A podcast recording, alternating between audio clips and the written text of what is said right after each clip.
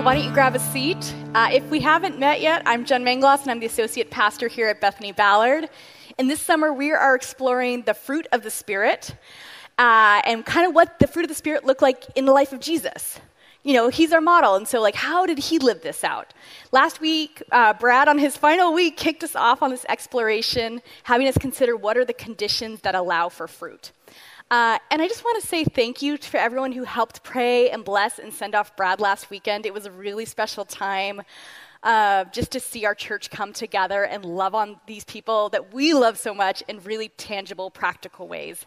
Um, and I just was thinking this week, I love being part of a community that values rest so much, not just in word, but actually in deed, that we build into our pa- pastoral roles these times of sabbatical every seven years. So uh, my invitation to you as Bethany Ballard is let's continue to pray for Brad and Carrie and the boys regularly, daily, weekly. Let's just offer them up to God that they can really soak into this time of rest. Uh, and I'm already seeing pictures from, from their travels, and it looks like they're having a great time.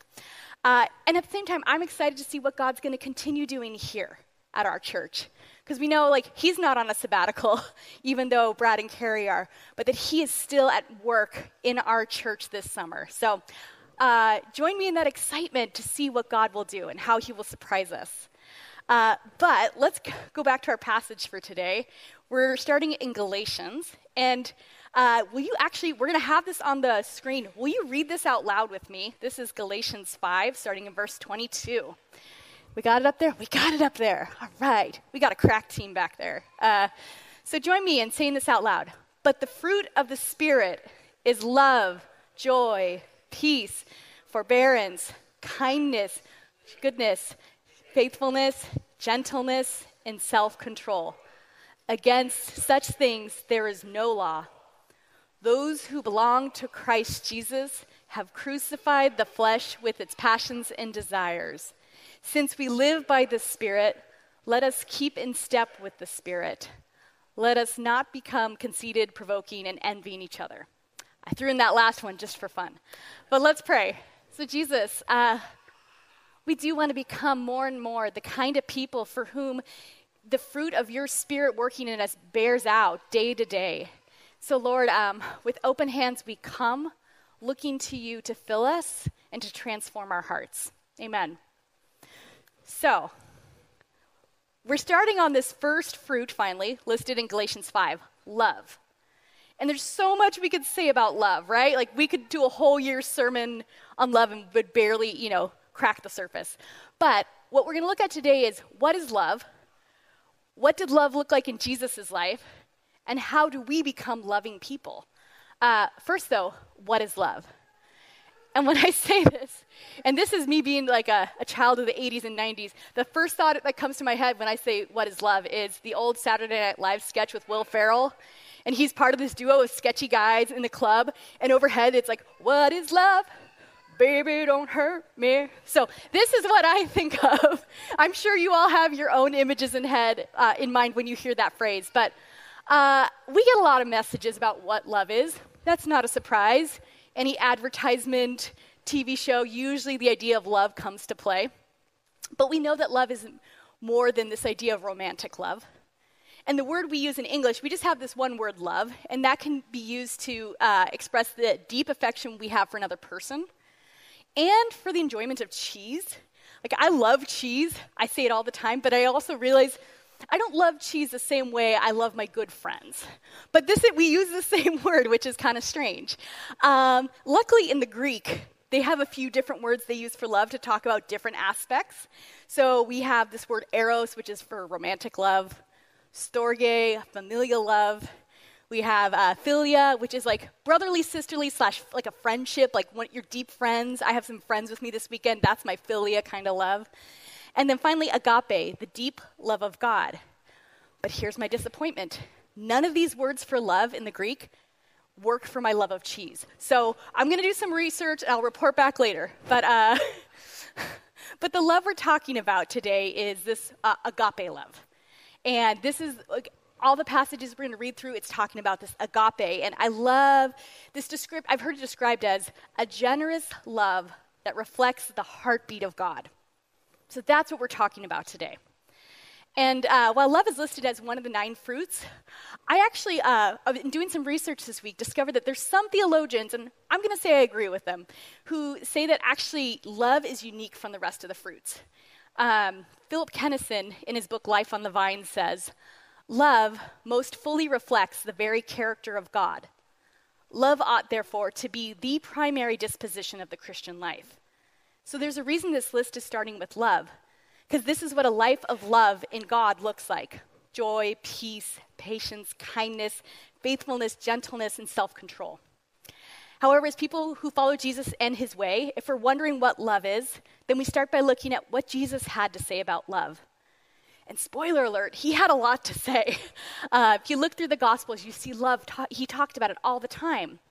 But we don't want to just look at what he said. We want to look at how are the ways in which he loved. How did Jesus embody love? So we're going to start in John thirteen, verses thirty-four to thirty-five. You don't have to read this one out loud, but I'll read it for you. Um, "A new command I give you, love one another. As I have loved you, so you must love one another.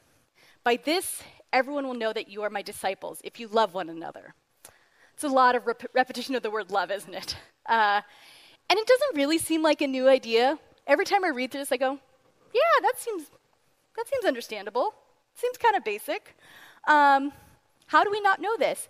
But throughout John thirteen, uh, chapters thirteen to fifteen, Jesus continues to repeat this command to his disciples: love one another. And he's doing this as he's sharing a Passover meal with them. It's almost as if he knows that his disciples, and maybe even like the church to come, this is going to be the thing they struggle with: loving one another. And while it seems so obvious, as I look around our world today, this command to love one another feels just as vital as it did when it was first given. I feel like I could put in so many different examples, so we won't go there, but I just think even if we look in the church, there's so much broken, brokenness and dis, um, just discord amongst each other. It's, and you're like, oh my gosh, we need to learn this afresh, this this uh, command to love one another. Let me take my little sip of water. Hmm. But what I like is this word "new" that's used here. Uh, in the Greek, it means new, no surprises, but it also means fresh. And so when we bring this idea of freshness into the mix, it makes a bit more sense. Jesus is giving a fresh commandment.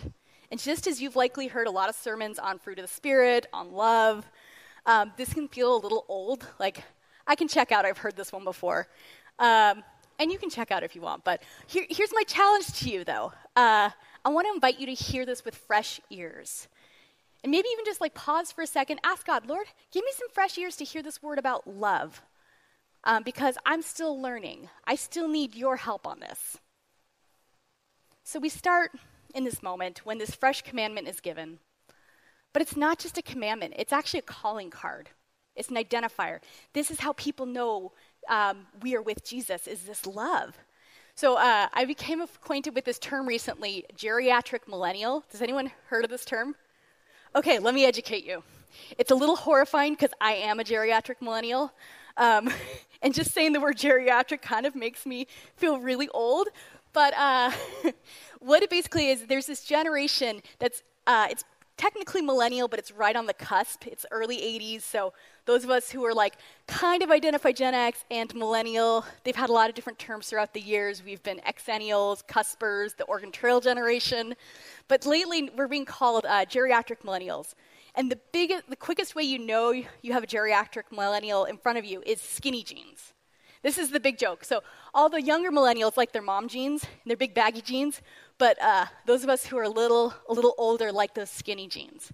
So it, we're identified by that. But we don't always wear ide- identifiers, do we? Like, we don't. Someone doesn't always know things about us based on what we wear. Um, but they can figure out things about us based on how we show up, how we behave. And that's what I think is really interesting is, you know, uh, we can learn so much about someone without them even really saying what they believe, but how they live. And I see this in my friend Jill. She's a children's pastor at another church, and we hang out on Fridays because that's our day off. So we'll go hiking, and we'll be out and about, and she'll just, she'll see a little kid she doesn't know. She'll just start talking to the little kid like, look at your teddy bear. Oh, you've got a great jacket on. And I'm always like, Jill, you don't know them. Like, Watch out, their parents might be unsure about you. But that love she has for children, that passion, that's part of her vocation as a children's pastor, comes out when she shows up. It's so someone sees that in her. That behavior, that value lives out in her life. Because our lives reveal what we really believe and value. Our stated beliefs don't matter if they're out of alignment with how we actually live. You know, you can say all sorts of beautiful things about love, but the people closest to you, the people who share your house with, your family, your friends, probably could tell you more accurately what you really believe on love based on how you live. So uh, I come from California, and we're kind of aggressive drivers in California. We have that reputation, uh, and I am no excuse or no exception to that rule. And uh, in college, I used to have a car that was full of Jesus and Christian bumper stickers. Like, it's like, I want people to know. But I was a very angry driver. And one day I was driving, and someone coming up behind me, and I got really frustrated at how they were driving.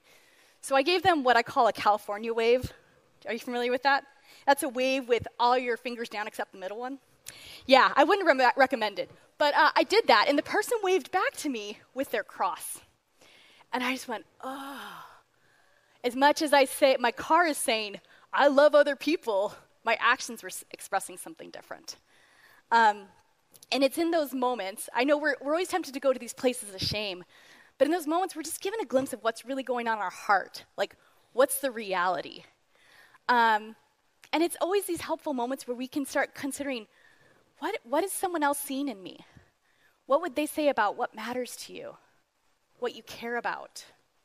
Who you love, who you don't love? Who you ignore and who you see? And again, I don't say this to say it like it's a shameful word for us, but almost as an invitation into curiosity. Like, what is my life revealing about me? But this question we often ask is, you know, what is love? But I think the better question for us is, what does love look like in the flesh?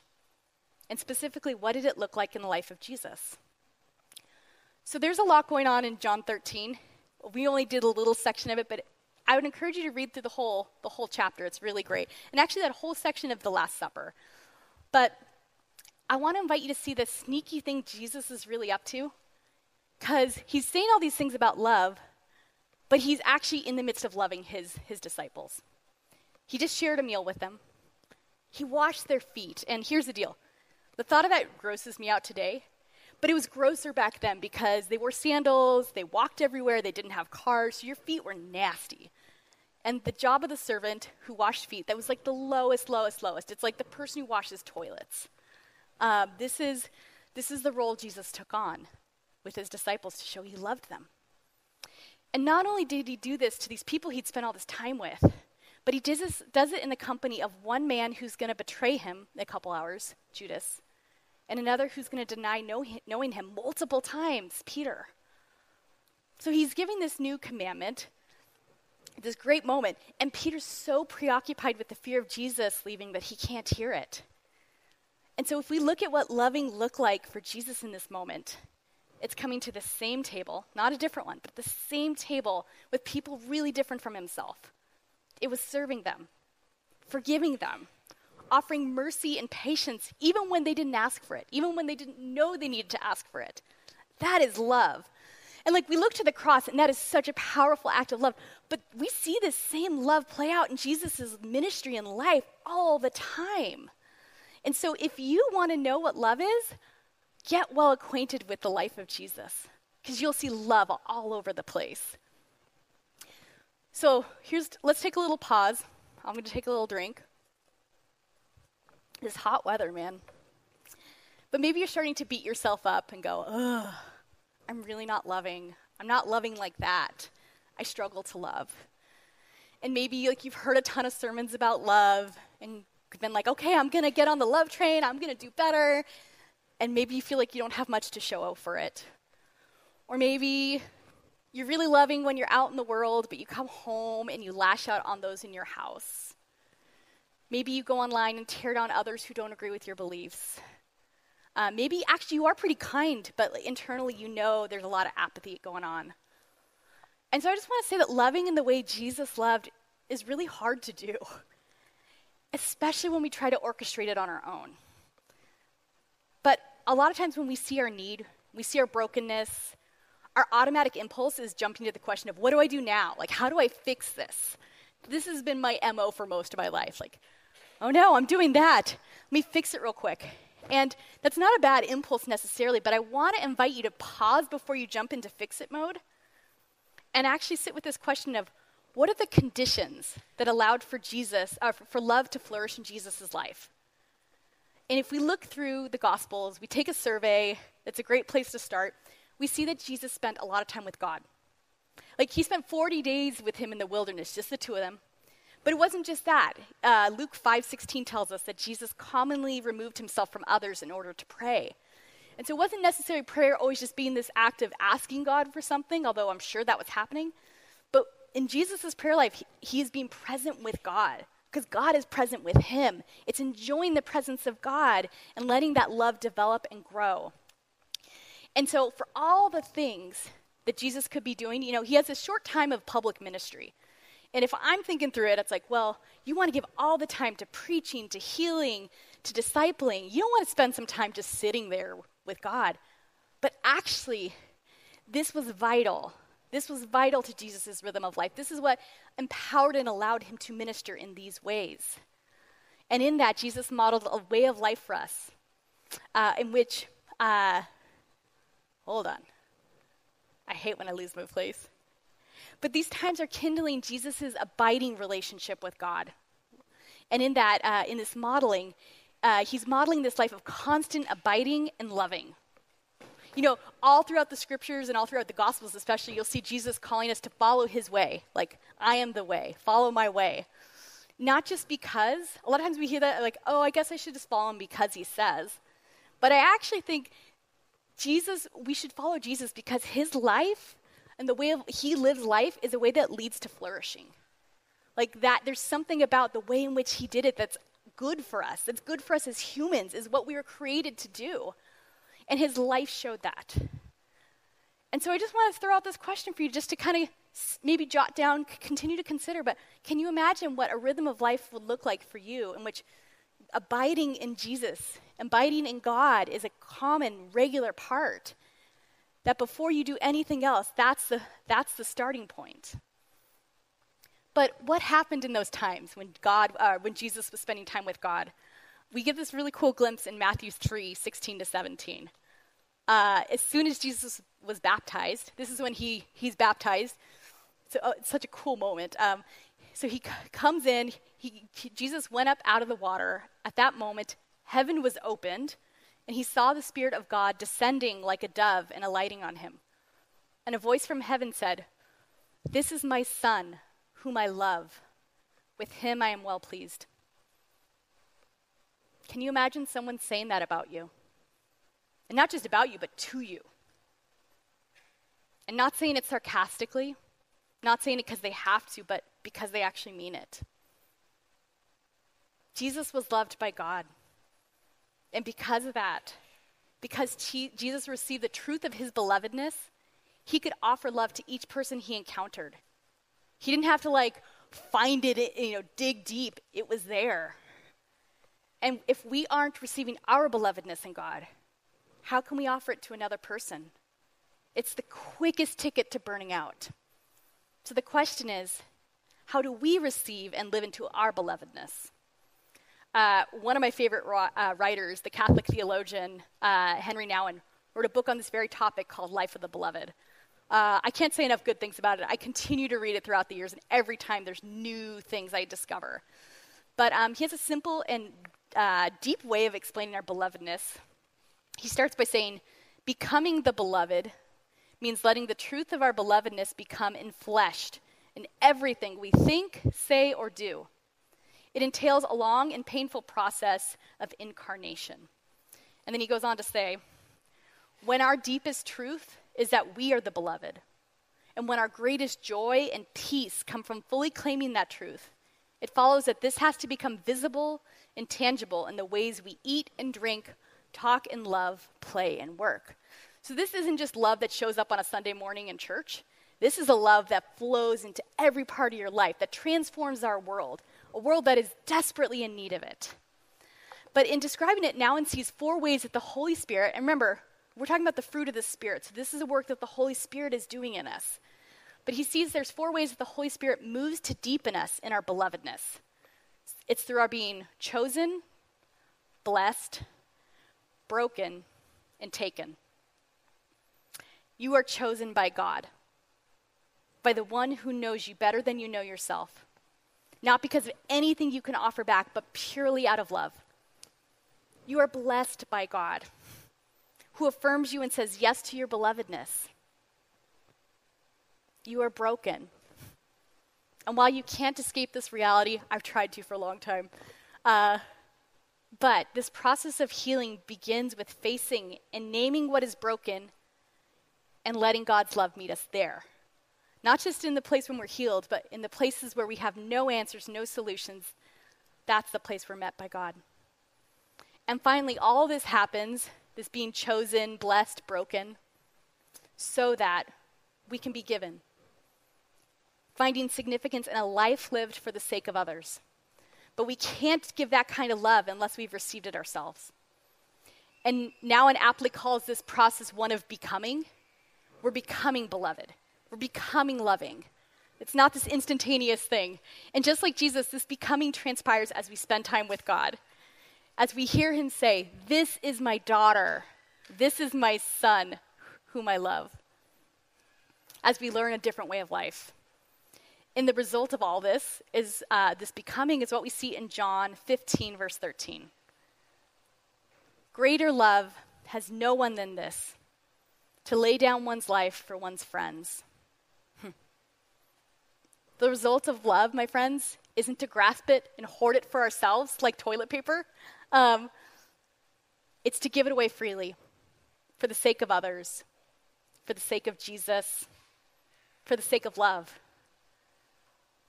Another question for you. How are you being invited to give this love away today? Listen, for, pay attention to the nudges today. See how God might give you some opportunities to do that. But it comes with a warning. You know, all things in our world come with a warning, right? Too hot, too cold. Uh, loving in the way Jesus does comes with a cost. This humbling kind of love, it can cost our comfort, our well-being, our pride. That's a hard one. And even um, our physical bodies. For Jesus, his love cost him his life. And if you read through the lives of the saints throughout the centuries, there's story after story of sacrificial love, love that meant a loss of control in a variety of ways, but a love that changed the world. A few years ago, I used to work for a university, and John Lewis came to speak. He was our commencement speaker. And I was in a book group, and we decided to read a, a book he had co-authored called March. And March is a graphic novel that describes uh, the civil rights movement to, for a young, younger generation. It's a really fun series if you have some kids. Um, it's a three-part series. But I learned in it, Lewis, who actually wanted to be a pastor when he was a kid, and he would like practice his sermons on chickens, which I was like, hmm, might have to try that. Uh, they're a rapt audience, apparently. But um, as a college student, he got involved with the nonviolent resistance movement. So if you think of those pictures from the civil rights movement or videos of um, students at the drugstore counters who uh, asked to be served and wouldn't leave, and then a lot of violence and um, ensued. What was interesting, what I learned was, you know, I, I, I always knew that, you know, the whole thing was don't respond violently. But it wasn't just nonviolence. They were all trained actually to love the person in front of them.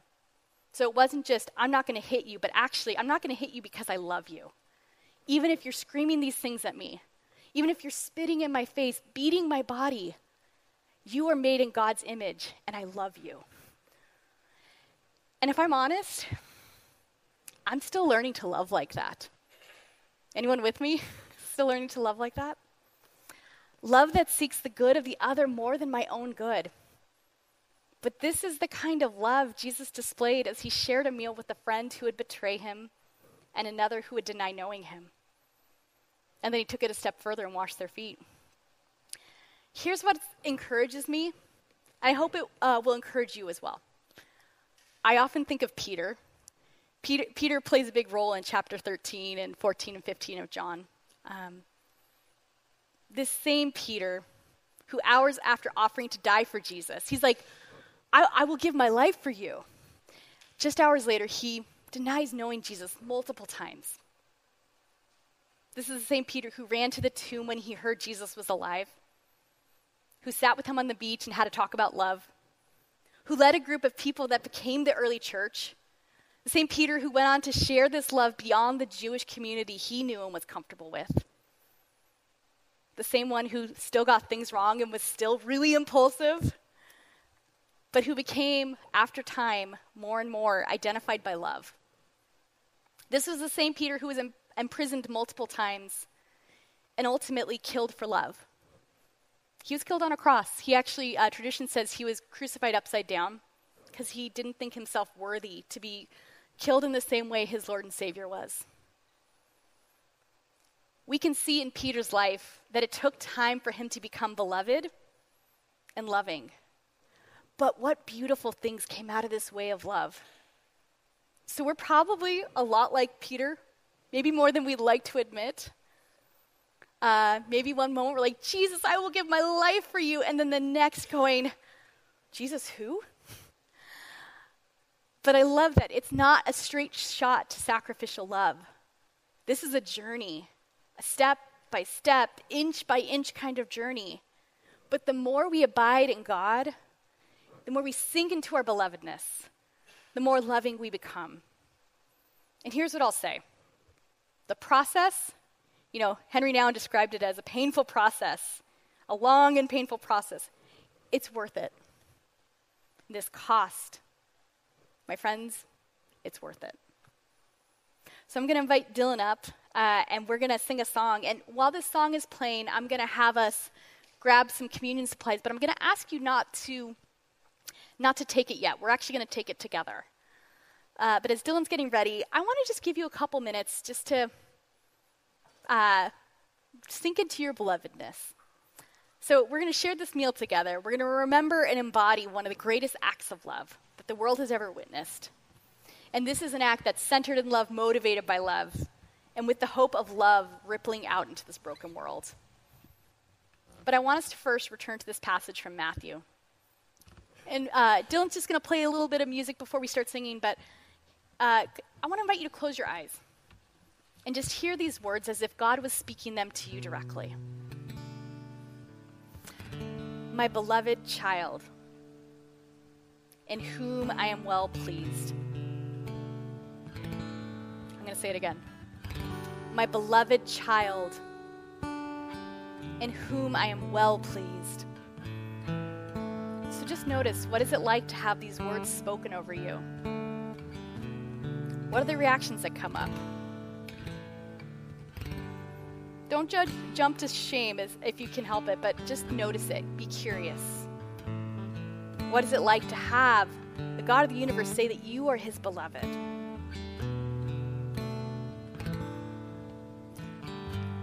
Maybe you want to ask for God's help to receive his love. Ask him if there are any things blocking your ability to receive from him, from him today.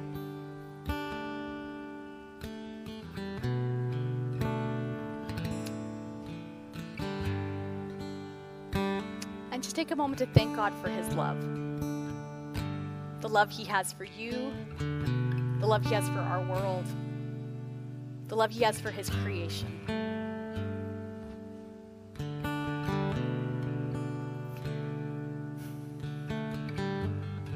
God, it is one of the most earth-shattering things that the creator of the universe not just knows our name, but loves us. So Lord, help us to learn how to open our hands and receive that in deeper ways, because we know we can't give out that kind of love until we receive it. And Lord, as we do, would we be open-handed like you are, to give that generously to those around us, to those who are in pain, those who are in need. Lord, help us to see the people around us through your eyes, through your eyes of love. Amen. And so if you want to start taking, uh, we have elements for communion over there. You can take them, and then after we sing this song, we'll come back and uh, take this together.